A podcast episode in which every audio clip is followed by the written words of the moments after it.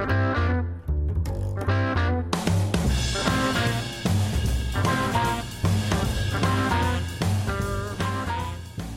everybody, and welcome to the Spoiler Warning Podcast. This is our review of Green Book. I'm Christopher Schnese. And I'm Stephen Miller. And if you're joining us for the first time, the Spoiler Warning Podcast is a weekly film review program. Each week in the show, we're going to dive in, debate, discuss, and argue over the latest film releases coming to a theater near you. We are now into episode five of our eight episode run. Um, oh man, in number in, in number counting, that seems like there's only three episodes left, but it doesn't count the episode we're in, uh, which is so sad. I know, I know. But uh, yeah, we still got a ways to go. The beginning. We got a long trek. We want to make it home by Christmas Eve. yeah, at this point, this episode won't be out by Christmas Eve.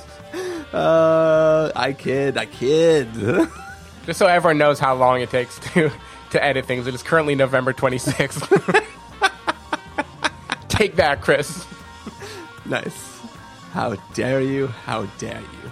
Um, yeah, we've recorded four episodes already tonight. I have four still in the can from the last session that we recorded. Mm-hmm. So it, it, might be pretty late by the time. My goal is to get this out by Christmas. Yes, good. Literally on Christmas Eve. Mm-hmm. um, but yeah, we are here to talk about Green Book. What do you say, Stephen? We just get into the episode. I'm ready. All right, so we are going to take a listen to the trailer for Green Book, and then we're going to come back and give you a review. Yeah. Some guy called over here, a doctor. He's looking for a driver. You interested? I am not a medical doctor. I'm a musician. I'm about to embark on a concert tour in the Deep South. What other experience do you have? Public relations. Do you foresee any issues in working for a black man? You in the Deep South? There's gonna be problems. Promise me you're gonna write me a letter. I promise. Tell me that don't smell good. I've never had fried chicken in my life. You people love the fried chicken. You have a very narrow assessment of me, Tony. Yeah, right? I'm good. You will be interacting with some of the wealthiest people in the country. It is my feeling that your diction Oof. could use some finessing. Fun, but why you break my balls? Because you can do better, Mr. Vallelonga. Dear Dolores. I saw Dr. Shirley play the piano. He's like a genius, I think. Come on, take it easy. I prefer not to get grease on my blanket. Ooh, I'm gonna get grease on my blanket. This gentleman says that I'm not permitted to dine here. I'm afraid not. How does he smile and shake their hands like that? Because it takes courage to change people's hearts. What are you doing? A letter. May I? Dear Dolores, sometimes you remind me of a house. You know this is pathetic, right? Put this down. The distance between us is breaking my spirit. Falling in love with you was the easiest thing I have ever done. P.S. Kiss the kids. That's like clanging a cowbell at the end of Shostakovich's Seven. That's good. It's perfect, Tony. Come on, get out now. You never win with violence. You only win when you maintain your dignity.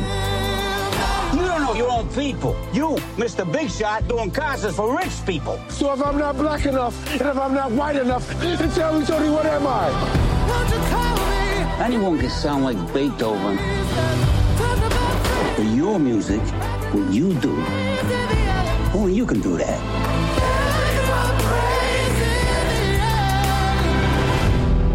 What do we do about the bones? We do this.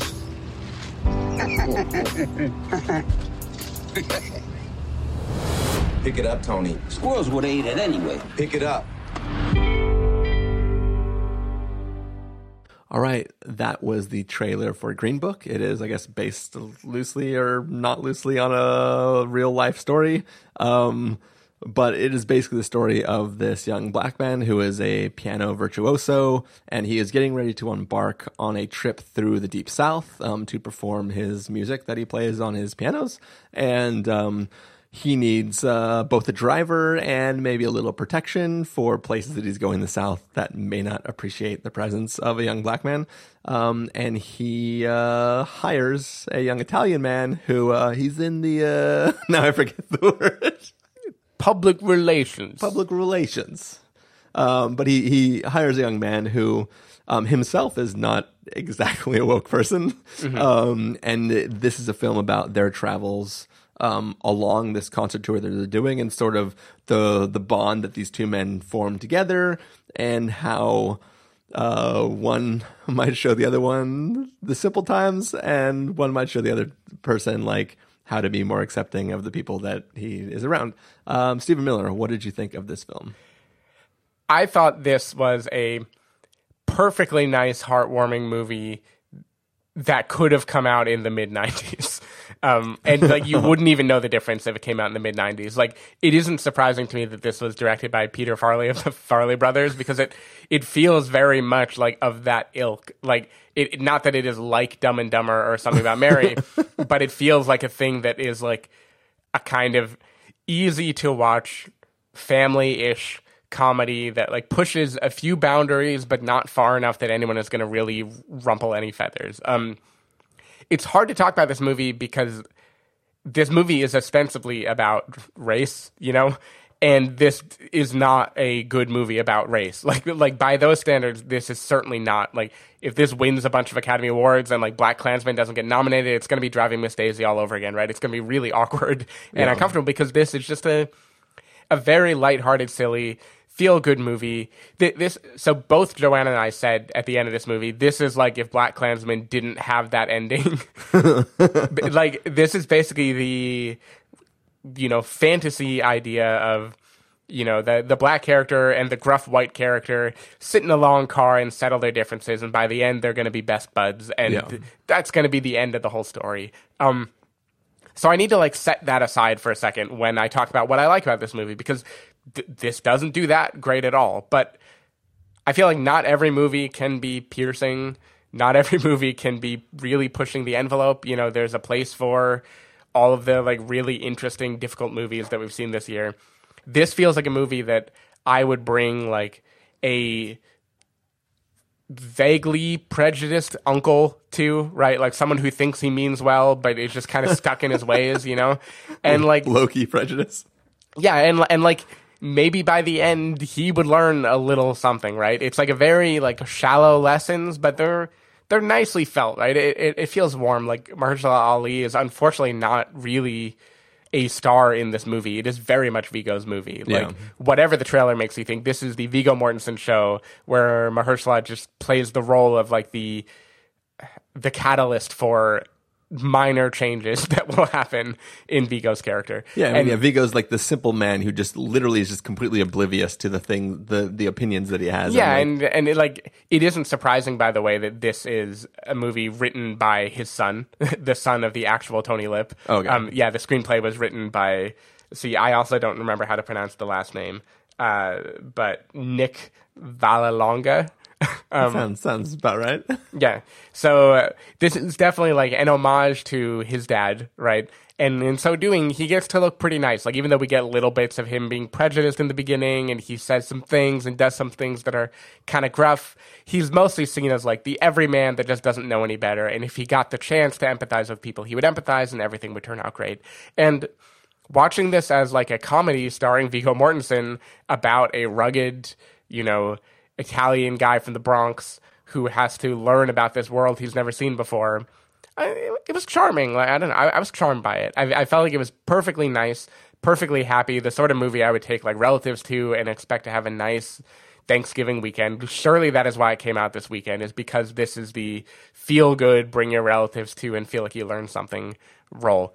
Um, it is sparkly and cheesy. Like you compared it to on the basis of sex, you probably will continue to do that. I think this is definitely like a step above on the basis of sex in the sense that it it is obviously didactic, like it's hitting you over the head with with its themes, but not in the way of like every line feels like it has to mean something and every line has historical significance. Like a lot of this movie is just watching the shtick of this like Tony character be a little bit abrasive and a little bit dumb and watching him like slowly learn the ways of the world better. And How to write love letters. yeah, how to write love letters, like silly, silly You things. remind me of a house. Yeah. it's perfect, Tony. Where where, you know, Linda Cardellini is in love with it, but of course she knows that's not the man she married, blah, blah, blah, blah, blah.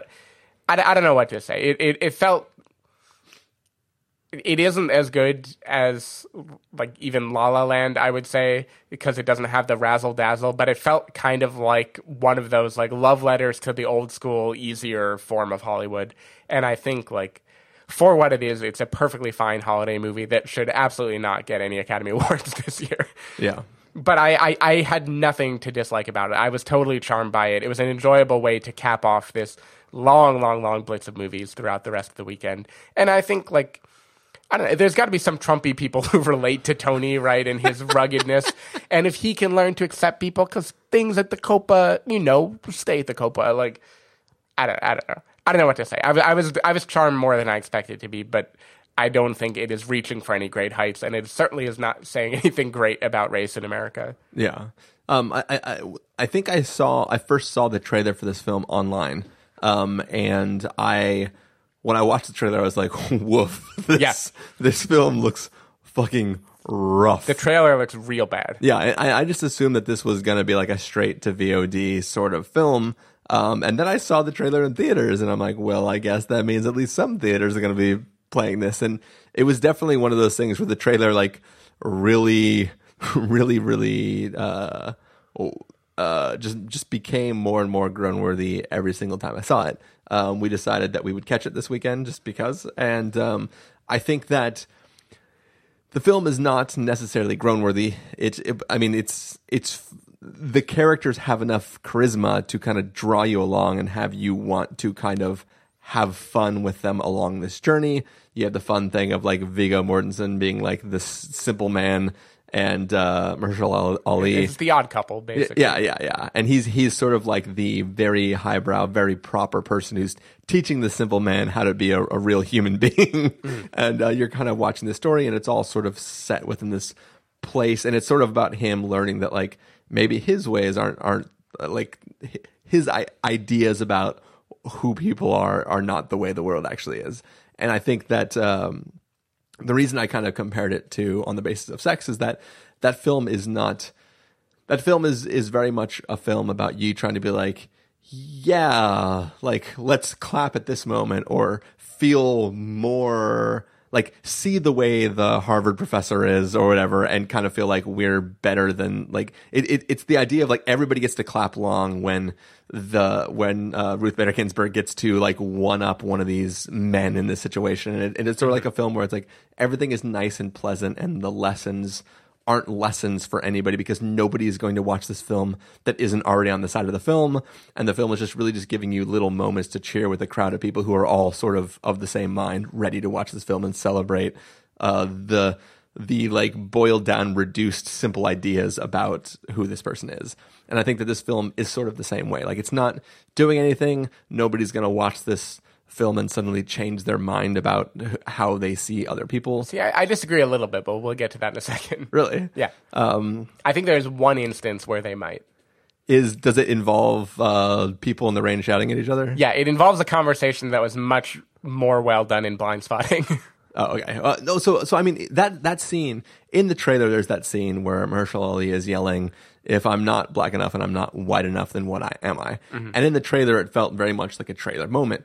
But I think that in the film, that moment actually does feel emotionally sound. Like it, it's it it is it is a simple man saying something stupid where he should be putting his foot in his mouth, but he doesn't understand how stupid what he is saying is. Um, and he's he, he I mean, should we just spoil what he says? Sure, yeah. Um, so in, in, they're in the car, and basically Viggo Mortensen's character is arguing with Mahershala Ali's character, saying that Viggo is more black than than uh, Doctor Shirley. uh, Don Shirley. Don Shirley. Uh, um, he's basically saying he's more black than him because he's from like this whatever part of the Bronx, and like he just like he's like from the streets and blah blah blah. And he's making up He's like, basically making the like it's not about race, it's about poverty. yeah, argument. yeah.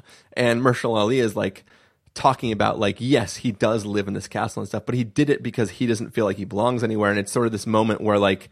He, so this entire film, we see him being this very proper person. Like, make sure you enunciate everything you're saying, use the correct words, and in this moment, he becomes a different character, and he breaks this facade that he has sort of built around making himself feel like they're just like it, it, to me it felt like a really powerful moment of this one character breaking who he is as a character in front of this other man because he's actually getting emotional. He, he, he like he's sort of like Spock in this mm-hmm. film where he's like I do not have emotions and I am super proper and everything is logical. Yeah. But in this moment he breaks down and he's like no, like I don't belong to anything. You're an idiot, but also like I don't feel like I belong with any group. That's why I kind of pull myself away from society and I just live in this place where I surround myself with things that I like. And it, I think it is an actual, like, it's an honest to goodness powerful moment for that character, mm-hmm. you know. And I, and I really, it, it didn't necessarily. It's not a teachable moment for people watching the film, but it was amazing to watch this character who can't have any breaks in the armor that he's built around himself suddenly have that whole world collapse where you can have this moment and Viggo sort of does and doesn't understand it, but he kind of is like, yeah, let's just get in the car and drive. Yeah. You know, I, I don't know. Anyway, I, I like I, I hear you, and the scene is mostly powerful for the way that uh, Mahershala Ali has kind of like built up this character so he can break him slightly. And Yeah, yeah.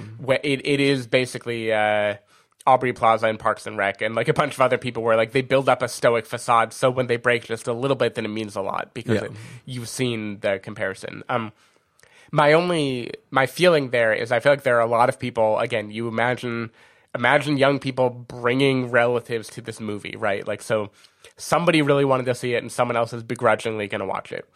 Nobody thinks they're racist, right? Nobody thinks like, yeah, I can use that word. It's great. Like at least nobody watching the movie is going to think that way. Yeah. But I bet a lot have in their own home used the argument of like there's not really a race problem in America anymore. It's about poverty, you know. I mean, I got more in common with these people than anyone. I'm the son of an immigrant. Like, why am I any different? Blah Yeah, blah blah. yeah. And I do think this movie, even if like very didactically, I think it does bludgeon that repeatedly and be like, no, this is different. No, this is different. Like, Yeah, yeah. The most well-off black guy in the world is still worse off in a lot of ways because of the system in America. So. They're like little lessons, I wouldn't give any other movie brownie points for it because it's really obvious. But I, there was just something sweet enough about this movie where I, I just imagined like stubborn old Italian men from the Bronx watching it and being like incrementally more like softened by it, and like Yeah. something kind of charmed me about that idea. But obviously, it's quote problematic for many reasons. yeah, yeah. like especially the this movie is basically not bookended, but there are two parallel moments in this movie where a cop car pulls someone over, and the second one that closes off the movie is just like putting a cherry on top of like how totally shallow and like fantasy this movie is in a pretty silly way. But I don't, I don't know. We, we can't all be saying something profound. I think this movie had its heart in the right place.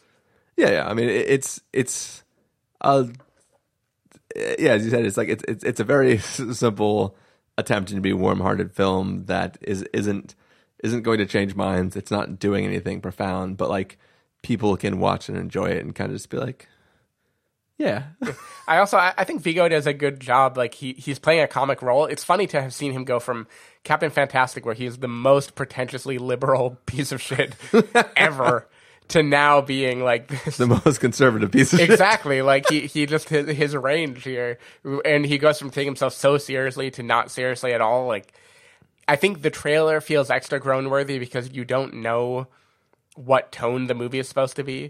So Yeah. in the trailer, you see him, and it's like, whoa, that's that's who you're going to be in this movie. But in in the actual movie, I feel like there's a lot of like very funny comedy. He gets a lot of like little one liners at people and like silly quotes where he's like this gruff guy, and the fish out of water aspect is funny. So I think I think he sells it fine. Yeah, I, yeah.